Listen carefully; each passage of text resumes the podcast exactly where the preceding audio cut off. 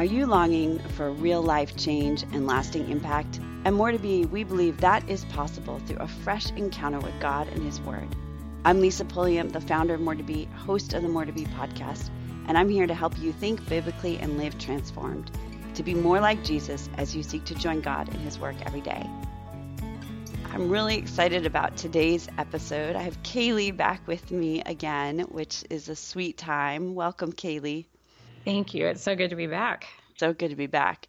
So what you guys don't know is that she and I were just praying together before we started recording this podcast, and I started crying as I was thanking God for the fellowship time that Kaylee and I have. And so I just want to, before we even get into this episode, find somebody that you can have a touch point with. And Skype, even if they're across the miles, because when Kaylee and I get on to record these episodes, we're seeing each other. And for me, it's as good for the soul as sitting down with a cup of coffee in hand, right? You know, I wish I could hug you, but I know, right? I mean, this is good sister time. Yep. I feel the same way. I wish we could do this in person, but this is the best alternative, is to be able to just connect with you and to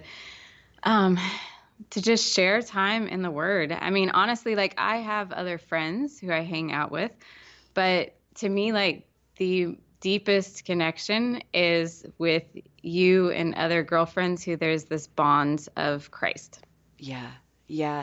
That's such a good segue, because one of the things that we're going to be doing in 2019 is using Brave Together to kind of cultivate those relationships. And we're going to talk about that at the end of today's episode, but how Brave Together could be that touch point with somebody that's 100 miles away from you and get you into that depth of being in the Word. So we'll circle back around to that. Yeah, I'm totally excited about Brave Together this next year. So it'll be good. Me too. So today we're talking about ending our years well, and then living intentionally into the next year. And so this is something that has some structure to it for me that I've been doing for years upon years. I was trying to think how far back it started, but I have a whole worksheet that I have available on the More to Be shop called Equipped. And it's a framework that has enabled me to see God's faithfulness and spurs on my faith tremendously at the end of every year. You got to tell me more about this, because I remember maybe it was even last year. I remember on your Instagram feed, you picking your word and explaining how you go about this process of, like, selecting a word that kind of guides you through the next year. And I was like, I think that's the coolest thing, but I've never gotten into New Year's resolutions. I've never gotten into kind of that, setting myself up for the next year. Although it's kind of funny, because I'm a very goal-oriented person, but I guess I just kind of roll with it. It's not like the whole, oh, here's the new year and kind of what are you setting up for it? And yet it really intrigued me when I saw your word for last year. And it was like, I think that's so cool that there's, like, this guiding kind of idea that encapsulates everything. So anyways, I'd love to hear more about your process and how you go about it. And I'm sure hopefully our listeners would too. So, right. And the way I end up with that one word, I mean, I've been doing this forever, long before the one word movement became a thing.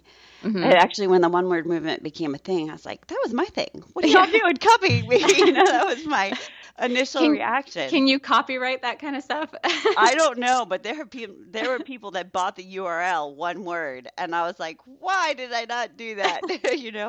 Missed an opportunity. But what happened for me, if I was thinking this morning, trying to go all the way back, when did this first start? So it has to be like 12 or more years ago. I read... Wow. Yeah, this is a long time I've been doing this.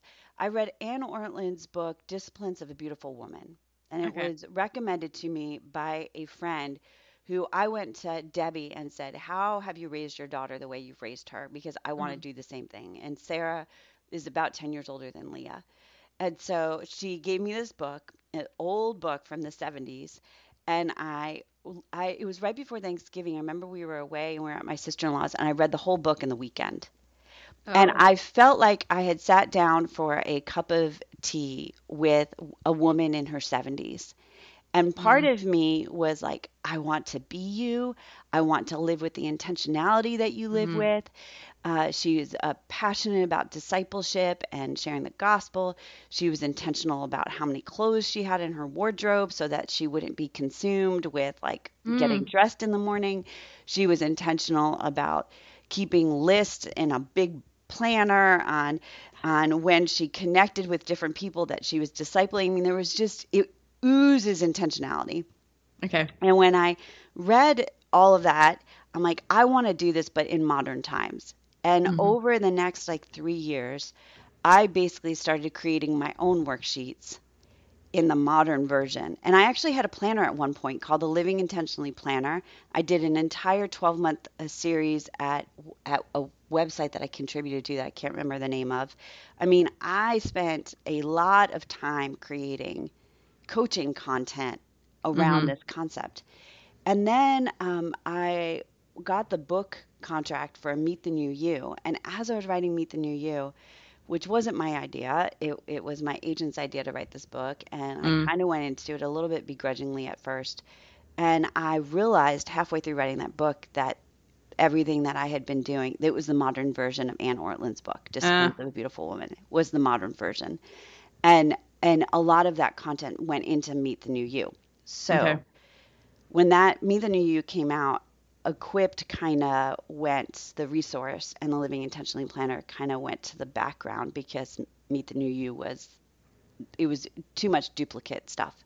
Right. All that to say, I'm years out of Meet the New You being released, and I have just thrown myself back into the simplicity of the Equipped worksheet. And it's broken down. I've got mine in front of me from this past year. It's broken down into 3 different parts. Explore, embrace, and engage.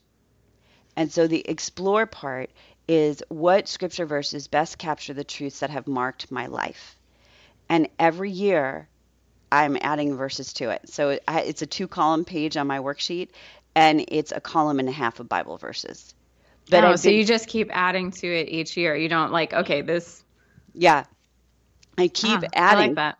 So like my top verse in the list is Romans 15:13. May the God of hope fill you with all joy and peace as you trust in him, so you may overflow with hope by the power of the Holy Spirit. And then it goes into like, I've got Colossians and 1 Peter and Proverbs 31, which was our theme for this past season. 2 Corinthians, John 10:10. I mean, heart and heart stuff, taking captive thoughts. And it just keeps on going on and on. And these are verses that are like my go-to reminders of the life that God wants me to lead. And then from that, I'm looking, usually I start like around November, I start intentionally praying, God, what's your word for me for the next year? What truths are you impressing upon my heart? And it's truths that like I feel like I need to learn at a deeper level that I've run from, or that are uncomfortable to move into. And so this past year, for 2018, the verse that I ended up landing on, I had 2 verses. Philippians 4:11 was one of them. Not that I was ever in need, for I have learned how to be content in whatever I have. And my word for the year ended up being contentment. And so, I talk to my friend Carrie about this all the time. She doesn't get one word. She gets phrases and multiple phrases, which I think is very reasonable. So not long into 2018, God was really impressing upon me his real love. And so my word contentment kind of has marked the whole year, but also fell a little bit to the background while this idea of bathing in the real love of God and being a vessel, the real love of God has taken a forerunner place. Okay. And so as I'm moving into 2019, I'm like, God, what word do you have for me? And I have a little post-it note here on my desk. Is it clarity, beloved, overflow, holy? Like these are kind of the themes that I'm praying about, speaking about, writing about, feeling like I'm hearing every place I go. And what's neat is when you begin to turn to God and say, show me the truths from your words that you want me to embrace, things start popping off of pages and out of podcasts and out of sermons. And you're like, oh my word, I think that may be a word that he wants me to pay attention to. Well, I think the other thing as you're talking, it's like it's this sweet time then that's very personal between you and God. Yeah. Yeah. Like that, you know, you think about a beautiful father-daughter relationship. And I know a lot of us have had struggles with our earthly father-daughter relationships. But, you know, when you kind of distance yourself from that and set up this beautiful whole relationship with God the Father, and then having him like whisper these words or this concept into your life, it just feels, I don't know, there's that really warm embrace and just that beauty that happens. Yeah. Like on an intimate level that I think we all really long for with a father figure. Yeah. And it can have like that effect by saying, okay, like just show me. I mean, let's take the time to spend in communion together and show me what you want me to focus on this year. Yeah. It makes you sensitive to his still small voice, mm-hmm. where the rest of our lives tend to be caught up in the noise. Mm. It brings you in. And so what I end up doing with my worksheet, I mean, you can see it right here on Skype. I mean, I've got it folded and it's in my Bible. And I just pull it out every couple months to see how things are going. Because after I get through that first part, which is picking the verse, right. Then it moves into the embrace. And so the embrace part is, what do you feel God has made you to do? Who do you feel he has called you to serve? And where do you feel his pleasure most of all? And so when I'm talking about that pleasure, I'm thinking about that scene from Eric Liddell in Chariots of Fire. Mm-hmm. And if our listeners have not seen that, just Google it. Go to YouTube and type in Eric Liddell, Chariots of Fire. But basically, he's in this exchange with his sister, who's basically like reprimanding him and admonishing him that it's time for him to go to the missions field in China. That's what he's been called to do. And he says to her very kindly, he says, basically, I will, but right now I feel God's pleasure when I run fast. Mm-hmm. And I only noticed the run part for years. Stephen actually pointed out to me, Lisa, it's not just run. It's like run fast. It's very specific. Right. And he said, when I'm done running fast, I'm going to the missions field. Mm-hmm. And so I think that God, I always think about that as that God does want us to have pleasure and mm-hmm. joy as we serve him. And so looking for those pleasure places is not wrong. It's an opportunity to say, okay, how do I join you in that, God? Right. Well, and the other thing about that too, to me, is that it goes back to that there's seasons in our life. Like he was...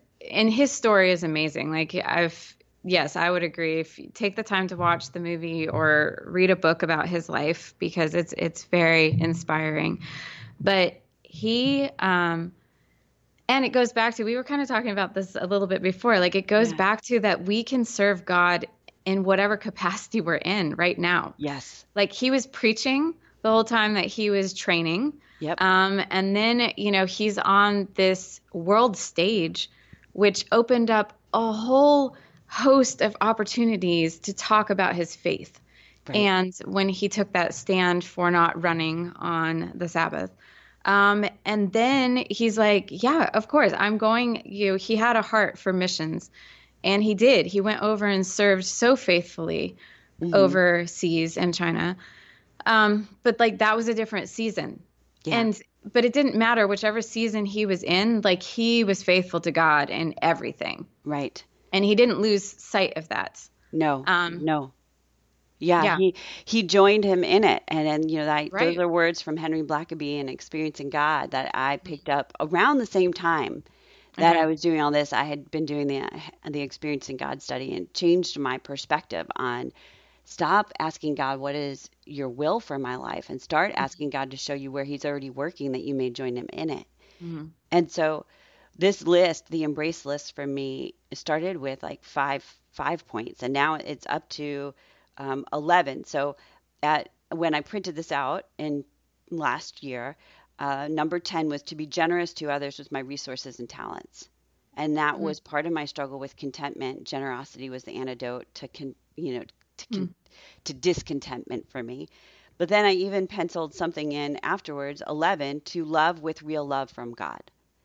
And that was something that he's taught me through the year. So as I go back to this over the year, I just handwrite things in and I scribble on it. And then from those points, I move into, can you sum it up in one or two sentences as a mission statement for your life? Okay. And that has even like grown over this past year. So my mission statement takes kind of the key words from each of the points. So for example, and my point 2 is to live as God's chosen daughter, embracing his holiness and love and choosing to express compassion, kindness, humility, gentleness, and patience with others. That is one of the things he has made me to do. Right. Right. And so it's not what I get paid to do. It's who I am as a child of God. And so the first sentence in my mission statement is, I am chosen by God to declare the good news through first being filled up by him so that I can overflow onto my family. Now that overflow comes from that Romans 15:13. Right. Right. Then my community and beyond, with a heart passionate about equipping women to impact the next generation with biblical truth that leads to authentic transformation and understanding the real love of God. So understanding the real love of God, it was an add-on. Mm-hmm. I pray, and then here's a prayer that I put in here. I pray that God, the source of all hope, will infuse my life with an abundance of joy and peace in the midst of my faith journey so that his hope will overflow through the power of the Holy Spirit into my marriage, motherhood, and missional work. And that I actually have in a frame sitting on my desk. So do you change your mission statement then every year? No. Okay. The mission statement is being carried forth. Right. I was going to say, I was like, okay, but how does that piece work? So that stays the same. That stays the same. And then you're adding Bible verses that are really touching to you throughout. Like you keep that as a running list. And then you're keeping the goals though as a running list, or like. Yeah, I would call them, it's under the embrace part, which is who has God made you. Okay. You know, what has he called you to do? Who are you called to serve? And how has he made you to glorify him? And so the mission part kind of comes underneath that. And my mission is about the principles of God's word, not the accomplishments of my life. Mm-hmm. It's about the people and the principles, not the actual doing. Because then when I move into the engaged part, that is, what measurable goals within each priority area would you like to set for the next 12 months? That's where now you've got all this guiding direction. It moves into action. Right. Because if you think about that, like missional motherhood and being intentional that you're raising your children to know and love God, then you can say, well, they're at this stage in life right now, and so I want to engage in doing devotional Bible study with them, or I want to, you know, I need to do more intentional taking them out on one-on-one, you know, quote-unquote dates. Yep. That we're taking mom and son time or mom and daughter time away from the rest of the family, or that kind of stuff. Yeah, exactly. Okay. So in that engage section, there are, I think it's 4 priorities here. Yeah, 3 priority areas. Priority 1 is relationship with God and growing spiritually. So that's between you and the Lord. Priority 2 is relationship with others and spreading the gospel. And priority 3 is stewarding time, talents, and treasures. Okay. And you can make the sections in this as long or as short as possible. So in priority 1, relationship with God and growing spiritually, I have my quiet time, and then I have scripture and Bible study. I treat those separately because the quiet time to me is meeting with God. The scripture and Bible study is the studying his word. Right. It can overlap. But so in each of those 2 points, I basically just kind of spell out what I'm going to do. So one of the things I had, pray for the family member on their birth date each month. Well, also in my notes, I have failed. I failed to effectively do that this past year. And I would see the date on the calendar and their name and be like, what am I supposed to do? What? It was a great idea. Failed to execute. So I will not carry that forward for 2019. I'm going to change that up because it was a good idea, but it didn't work. That's nice to know, because I had, there were certain things like ministry wise that I had laid out, like I was going to do just to make sure that I'm being intentional of staying connected with the girls that I've been mentoring now that they've left high school and gone on to college. And there are certain things that I have done well. And there's other things that was like, yeah, that didn't work. And I'm learning to be a little more gracious with myself and say, that's not, you've still accomplished things, you know? Yes. But so look at something, rework it. That's not necessarily then, in your wheelhouse. Yes. Or it's just something that's like time-wise. Cause one of the things I had an idea, I was like, I love getting mail. Like who doesn't like getting like something personal, right? I was like, okay, I'm going to write them a handwritten card and mail it to them. Mm-hmm. Once, I don't know, I think maybe I set it up for like twice a year. So like I set it in there, put a reminder in my calendar. If any of them are listening, sorry, girls. Like, I had best intentions. Anyways, but I just like, it was like, okay, they're all at college. Like, how do I get addresses? Like there was all these big things that suddenly kind of came in that with the rest of life, it just didn't happen. Yeah. But I reach out through text or other things and, you know, so it's like, okay, well that's working, but the other isn't. And that's okay. And I think that's part of the process though. I think and the challenge that a lot of us face is that then when we've failed or we don't accomplish the goal, it's like, oh, okay, well, that didn't work. And we kind of give up on the whole thing. And it's like, no, okay, your overarching goal and principle is great. What's another tactic or way to implement it that's going to work better? Totally. If it this can't be a checklist that gets graded, like you got an A+ at the end of the year versus an F. What it needs to be is a guide for making intentional choices. And then when something doesn't work, being self-reflective with the Lord and saying, what was the, you know, my heart motive in it was this, but my application didn't work. Is there another way that I can apply this? Or was I, you know, going in a wrong direction? Did he have me accomplish something else that I didn't intend? Mm-hmm. And so when you do your evaluations, like I find if I do like a check-in in, you know, June-ish and then September-ish, I'm looking for, is there anything that I haven't done that I still have an opportunity to try to put into place? And is there anything that I have done that just didn't work that I need to take off the list? And is there anything that God put on the list that I didn't even see coming that I can praise him for and understand that the rerouting was because he had another plan? So yeah, this really comes up a lot for me in the priority 2 and 3. So in the priority 2, I have it broken down between family, church, friends, community, and beyond.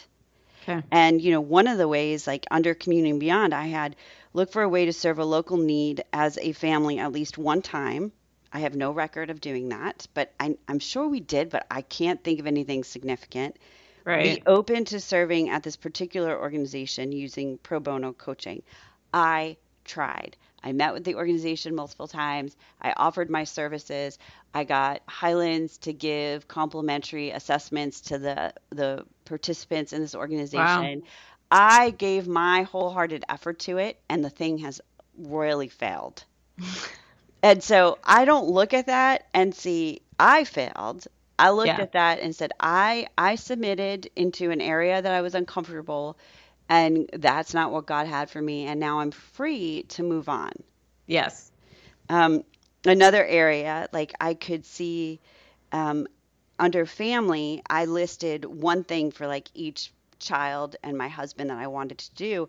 Mm-hmm. And the one person I did not follow through with was my son. I had written down, give Luke my heart, time, and active attention, fishing with him in the summer. So I know based on conversations I've had with Luke, I did the heart, the time, and the active attention, but I didn't go fishing with him. And I'm glad that I feel a twinge of guilt over that because I want that to happen. Yeah. Like I could tell you to go ice fishing, but you don't live in Minnesota. No, and I don't like it cold. Pennsylvania probably does not get cold enough to freeze over its it's lakes. Yeah. No. And please don't mention that to Luke, because I hate the cold. You'd be like, Mom, quick, a trip to Minnesota. I know. We can go get a shack and go ice fishing. What I think I'll put down here is that I bend to his desire. We went and cut down a Christmas tree in the dark in 30-degree weather, which was as closest to his Alaskan frontier dreams as I will get. So that's so cute. Yeah, that was fun. So then on priority 3, under the stewarding time, talents, and treasures, I put work. I have a gross income that is a goal. And then The neatest thing about that is that God has met that goal every year. Yeah, and so when I get to that point, I am praising God that if I had not written down a goal, then I wouldn't have anything to praise him about. Mm. Right? I mean, that's true. I think it's easier for us to pass over it, because It's like, oh, well, this is how much I made this year. And we take it for granted then, and we don't praise him. Where you specifically putting down that as a goal, then there, like you said, there's more intentionality that you notice it. Right. You see things that you would not normally see. I also put down, cut back from 50 hours a week to 30 to 40 hours per week. And I'm getting to 40, but I'm not there. Yeah. And so that will stay. Then I have ministry. For me personally, I have writing. I have speaking. That's part of my story. I have my boundaries on how many speaking engagements I'll take a year listed on this.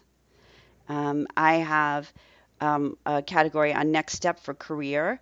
And my vision for where I was in January doesn't exist at all right now. Total rerouting of that. Well, and sorry, I want to go back, like just you saying about the speaking engagements. There's that level of accountability then that I think there's a lot of times that you could easily say yes, number one, to extra speaking engagements. 1, because you enjoy it. 2, because it's a ministry. And 3, then there's a financial, like, oh, I need to go out and, do this, because then there'll be more money coming in.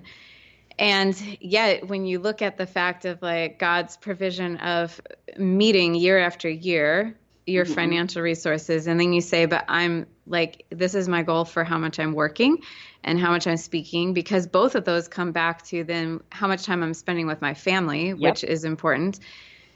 It can keep you totally in check and balanced. That is the word. That is the dirty word of the hour, is like balance. Is there such a thing as balance? And I would say it keeps me accountable. Like I could naturally live completely out of balance all the time. Yeah, but do you think balance is also, though, something that is different for each person? Yes. Because somebody looks at my life and they're like, you're so unbalanced. You're with a bunch of teenagers all of the time. And, I'm going to the Christmas banquet this weekend. I could have said no, but my husband is having to run the audiovisual stuff. Yeah. And so I could let him do that by himself. But for me, like, I'm going to go with him because I'm spending time with them. And, who doesn't want to go on a date with 250 kids, right? Right. So, I get to get dressed up and I'm heading out on a date with all these children. Yeah. Anyways, but, it's somebody else on the outside. I know friends who are like, cut back, like, don't go do that. And yet this is like, we enjoy doing it together. Yeah. And so for me, this is balance. Yes. Yeah, exactly. I think that's beautifully put, that the goal isn't to compare one to another, but to take the formula of Equipped here and the intentional living, and then plug your content in. Just use the headlines and say, okay, God, what do you have for me here? And so I have our finances, investments, so it's personal. I have my emotional and physical health, which is the best one that I have on this list. If for no other reason, I am so glad that I've done this for 13 or something years, because every year I have put on it, get to a healthy weight with a particular number. And I've had, so that food is not my comfort or idol. 1 Corinthians 10:23. I have a gym goal. And for the first time ever, I've far surpassed my healthy goal weight. I've lost 25 pounds this year. I'm so excited for you. Not sick for the first time in 40 something years. And food is no longer my idol and no longer my source of comfort. The struggle's not over. It's still there. It was raging mad last night. I wanted to comfort myself with food, and I didn't. And so it killed me every year this time, looking at number 7 and saying, yep, didn't do that. Yep, didn't do that. Yep, didn't do that. And then this year seeing, oh, God, look what you've done. You took me to the worst point of my health to move me into a new choice to live holy whole. And if I had not written this down, I don't think the joy would be as great. Right. Well, and this also, though, that totally proves the point of not giving up. Yeah. And, you know, Paul talks about like perseverance, which builds such and such and on and on, yeah, you know, endurance. And, yeah. Because it is easy to give up or to shove it aside and say, well, that didn't work. Yeah. And I feel miserable because it didn't work. Well, take one more little small step. You know, I think we've talked about that before. It's one step at a time. Yeah. Because you might be able to, like, through God's grace, you conquer one thing. And then he's like, all right, we're ready for the next one. And then you take another step until you're at the point in time where he wants you. Right. And so I think it's to go to the scriptures, all of this is in the broad context of stewardship. Are we going to stewardship our time, our resources, our bodies, our relationships? And with the end goal, I always hear this in the back of my mind. I want to see Jesus face to face and have him say to me, well done, good and faithful servant. I know. I usually, when I think about that, there have been many times where I'm praying that prayer and I just I start crying because I'm like, Lord, that there's just to desire to hear you say those words and to feel your embrace in that way and to know that you're pleased with me as your daughter. That's what it's all about. Who among us doesn't want that? Yeah. I mean, that's what we were trained for from childhood, that to get the mark. And what we need to do is look at our lives from the perspective of the long haul, and that the approval that we're after, we're already approved by God through Christ's shed blood on the cross. We don't have to earn God's approval. Yeah. We don't have to earn God's love. We don't have to, barter with him for his grace and mercy and forgiveness. It's already offered to us in the cross. And yet, because of what has been made available to us in the cross, we have the opportunity to live a life of intentionality and live to the fullest, even while the enemy is after us. I think of John 10:10, right? Yeah. The enemy has come to steal, kill, and destroy, but Jesus has come to give us life and life to the full.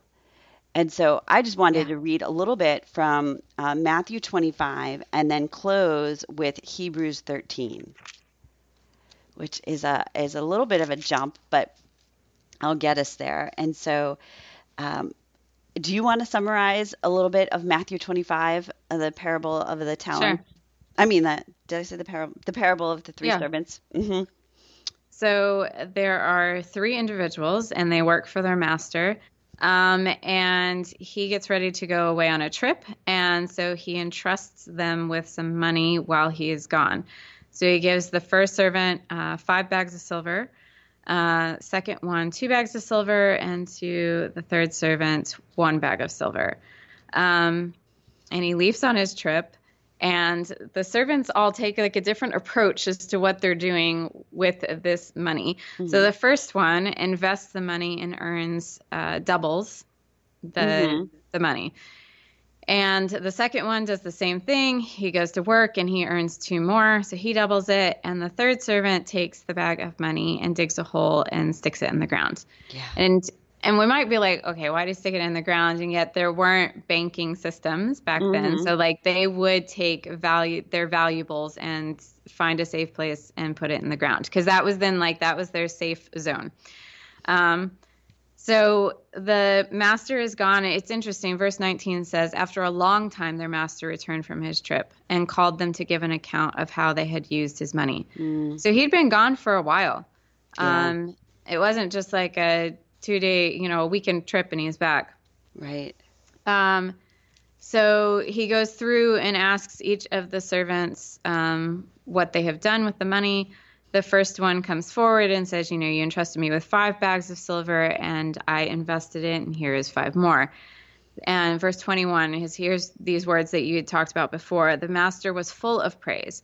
Well done, my good and faithful servant. You have been faithful in handling this small amount, so now I will give you many more responsibilities. Let's celebrate together. Okay, stop there for a second. Yeah, okay. So, The word that jumps out to me is in verse 20 in the NLT. It says, the servant to whom he had entrusted.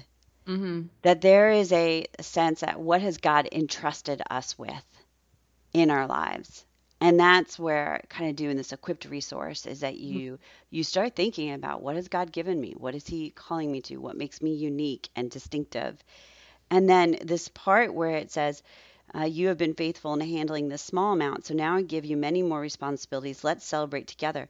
Seriously, when I go through this resource at the end of every year, there is a celebration happening, right? Because it is a mile marker. It's a mile marker of another year, and the years have been building on years. I've been building on years, and I could see, like if I plotted a chart in the different areas of my life, right, I could see how God has been entrusting me with more and more responsibility with each passing year.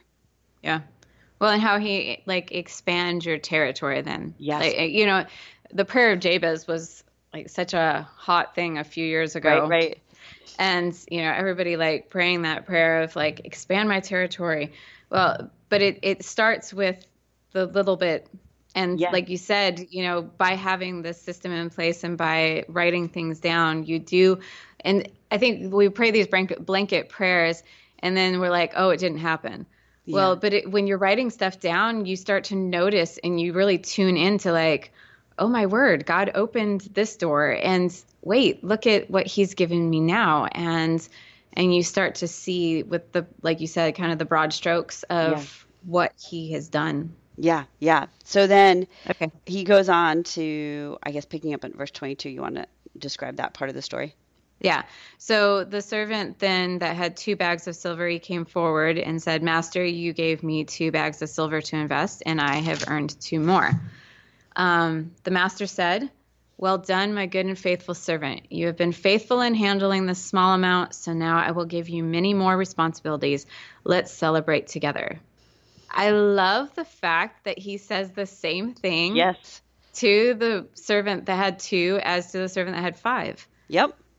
Because to me, then again, that goes back to that each of us have unique gifts and abilities that God's given us. Mm-hmm. And it has nothing to do with comparison then of oh, well, they've been given more and I don't have as much as that person. I don't have a platform to speak on. Okay, you don't need a platform. Where are you with your children and your family and your church community or your coworkers? That's your platform. Yep. No, you're not Lisa Pulliam. You're not Ann Voskamp. That's okay because you have your own. Yeah. So, yeah, I love that fact that it's still this same praise of well done. And still the promise of, I'm going to give you more. Yes. So it's so cool. And then we get to the servant who, the last we one. Don't want to follow the example of, just to point that out there. So go ahead with that one. Right. So the one who had buried it, and this floors me too, to be honest, verse 24, his response to this, Master, I knew you were a harsh man, harvesting crops you didn't plant and gathering crops you didn't cultivate. I was afraid I would lose your money, so I hid it in the earth. Look, here is your money back. Yeah. Clearly, he did not understand his master. No, didn't understand his master. And operated in fear. Yeah. Which I think is a real powerful admonishment for us. Where are we clinging to something that God has given us out of fear of what will happen if we let go of control. Right. If we release that, if we invest that very thing that makes us afraid, what happens if we release it? Well, because you're thinking like the stewardship, I think we often hear that. I remember growing up in church and you automatically go stewardship is money, it's finances, mm-hmm. you know, and yet as we've been talking, and I know we'll be talking more with the Holy Whole, stewardship of everything, mind, body, soul, money, everything that God has given you. And so, yes, though, maybe your struggle is, or somebody's struggle is finances. So you hold so tight to that. And yet when you stop and think about it, every single dollar you have is God's. Yep. He's the one who has given us our jobs and our homes and our cars. Speaking of which, my car just died and I have no other vehicle, you know, but I don't know. It was a little annoying. I mean, you know, it's like, well, okay, do we start riding our bikes to work? Fortunately, my parents live nearby. And so we were like, hey, can we rent a vehicle from you? But there wasn't this fear of like, how much is it going to cost? Where's the money going to come from?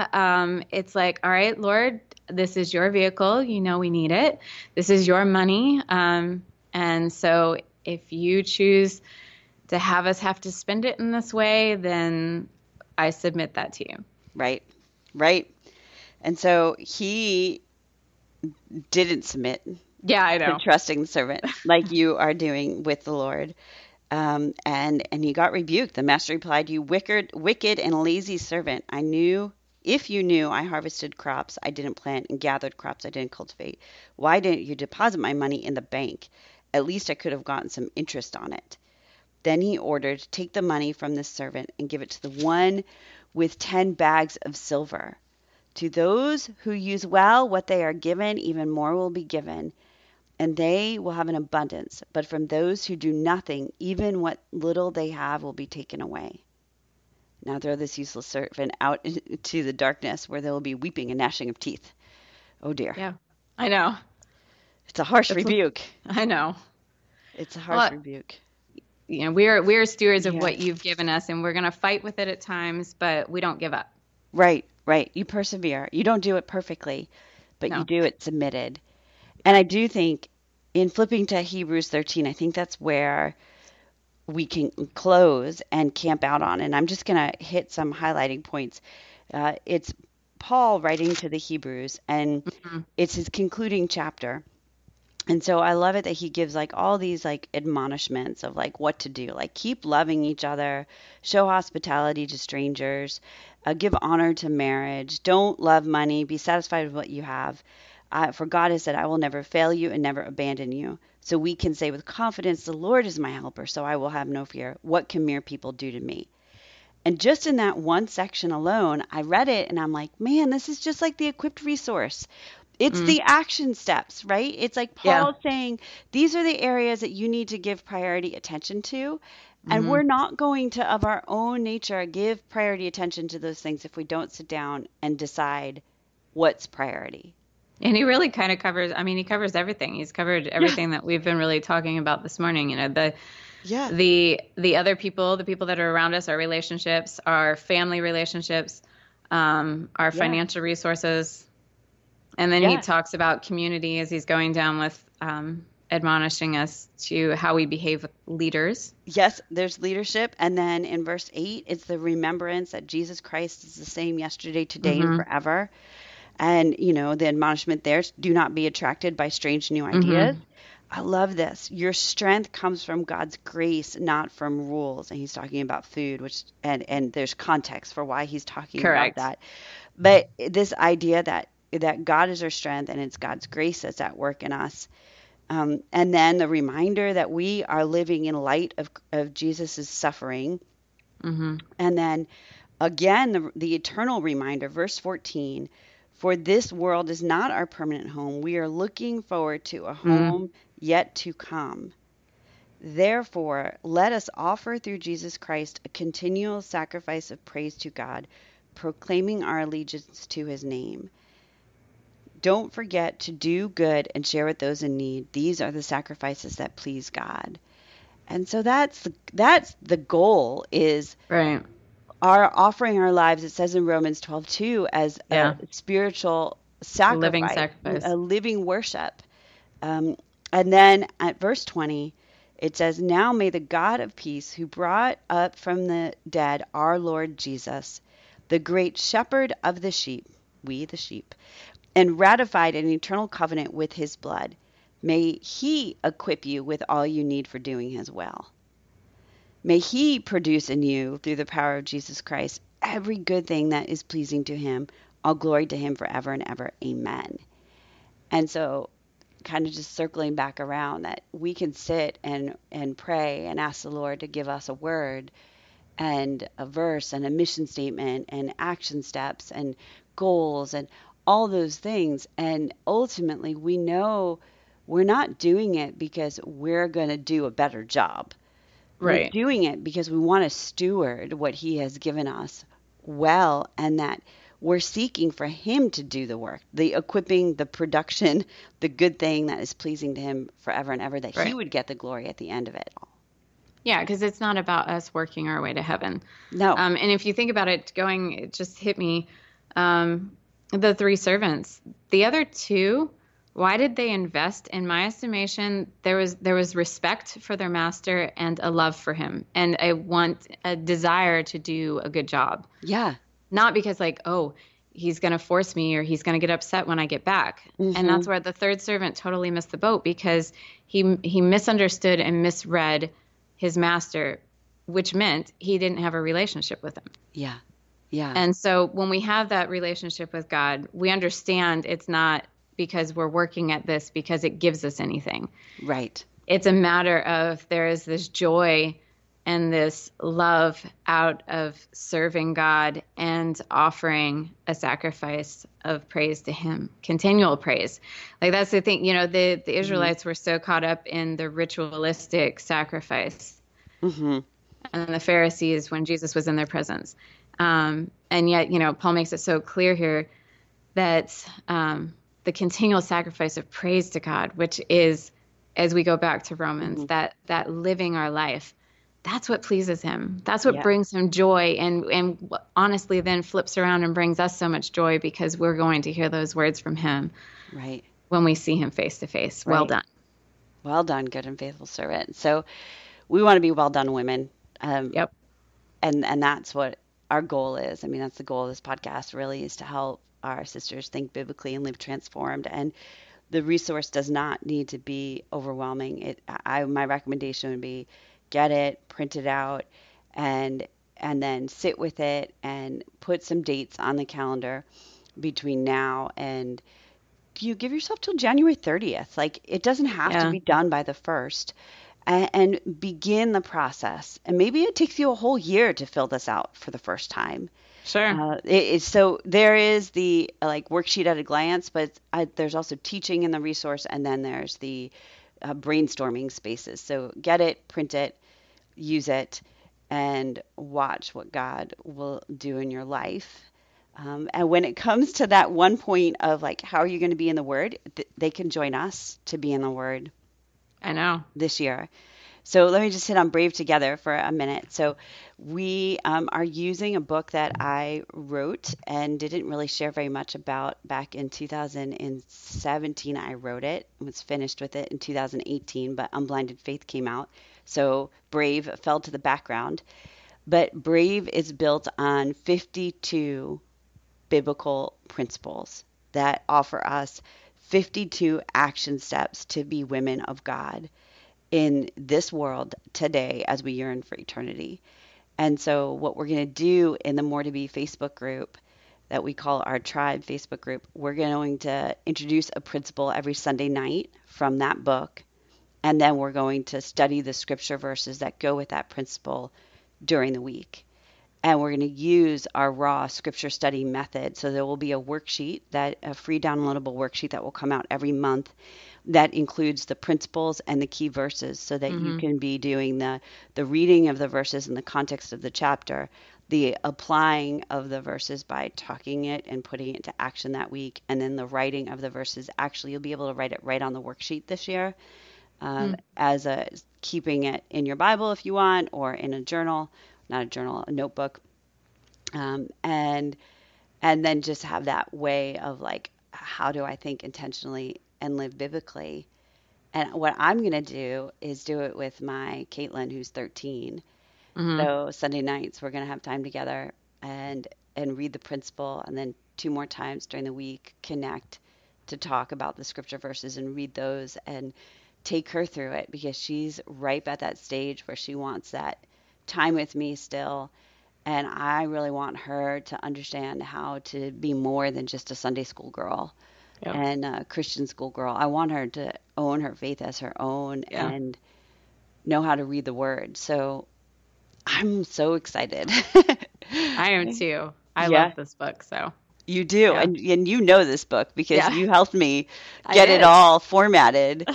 And so what about this book do you love? What makes it feel good to you? I love just the simplicity to me of the concept of one kind of principle per week and being able to really just kind of focus on that and digest that. I think the other thing is, though, I love the idea of, I mean, just the title, Brave Together. Yeah. A lot of times I think we just feel very isolated in the struggles and challenges we go through, and this like, all right, God, I'm holding on. And we need to hold on to him. And, and that's where we find our strength and our courage. And yet, I have found so much peace, though, having you on the other end of the line to pray with and to share struggles with, and to know that even when I fall or falter, it's okay. Yeah. You know, and I don't have to feel bad about that. You point me back to the scripture and remind me of what I honestly know in my head, but having somebody else echo it back to me just helps solidify it and say, no, you are correct. Like, don't let the devil get you down on this. So that idea of Brave Together and the fellowship just, I don't know, it resonates with me and makes me feel stronger. Yeah. I am a warrior for Christ, but I'm not fighting by myself. Like, he's with me and he's surrounded me with other women who are in the battle together. Yeah. Because can you imagine like being out on a battlefield by yourself? No. Like, that'd be so scary. Stupid. So scary. As a matter of fact. Yeah. I mean, honestly, no general would ever send out like, go, you're by yourself, have fun with that. You're fighting off, you know, all of this evil host. It's done war is done in community. It sounds horrible, but when you're thinking about spiritual warfare and what we all face, like, we're so much stronger together, banded together. Yeah. So I'm so glad that this book and the title of this book that we really came up with it together in many ways, and being able to use it and grow deeper into it. These are principles that I'm grateful to be revisiting, and we'll even be talking about them on the podcast. So it should be neat to see a year from now the testimony of what God has done in our lives by digging deeper into scripture. So Kaylee, will you wrap us up in a quick word of prayer here before we go? Heavenly Father, we just thank you and praise you for who you are. You have created each one of us uniquely, and you've given each of us a community to pour into, whether it's our families or churches or broader across the world. You have placed each one of us specifically where you want us, and you say, just serve me, just love the people around you, and serve them well. And so I just ask that you would please be with each of us and each of our listeners, that you would guide us as we get ready to start this new year. And that as we look at these principles and as we figure out how you want to equip us this year and use us, that we would just be moldable and soft to your guidance. continue to watch over each one of us and bless us as we head into this holiday season and into another year. We love you so much for all of your many blessings and for who you are and for who you say we are. In your name we pray. Amen. Amen. Thank you, sister. You're welcome. Thank you, everyone, for listening to the More to Be podcast. We are praying you've experienced a fresh encounter with God and His Word during your time with us today. If you'd like to show your support for the ministry of More to Be and our podcast, we'd love for you to become a More to Be Sisterhood Circle member. You'll be blessed with our signature courses and resources while being a blessing to others. In addition, you'll get a free copy of Brave Together as a download. You can also get that book as a paperback book on Amazon. To learn more about the Sisterhood Circle, visit moretobe.com/podcast for a special link just for our listeners. May you continue to think biblically and live transformed to be more like Jesus as you seek to join God in His work every day.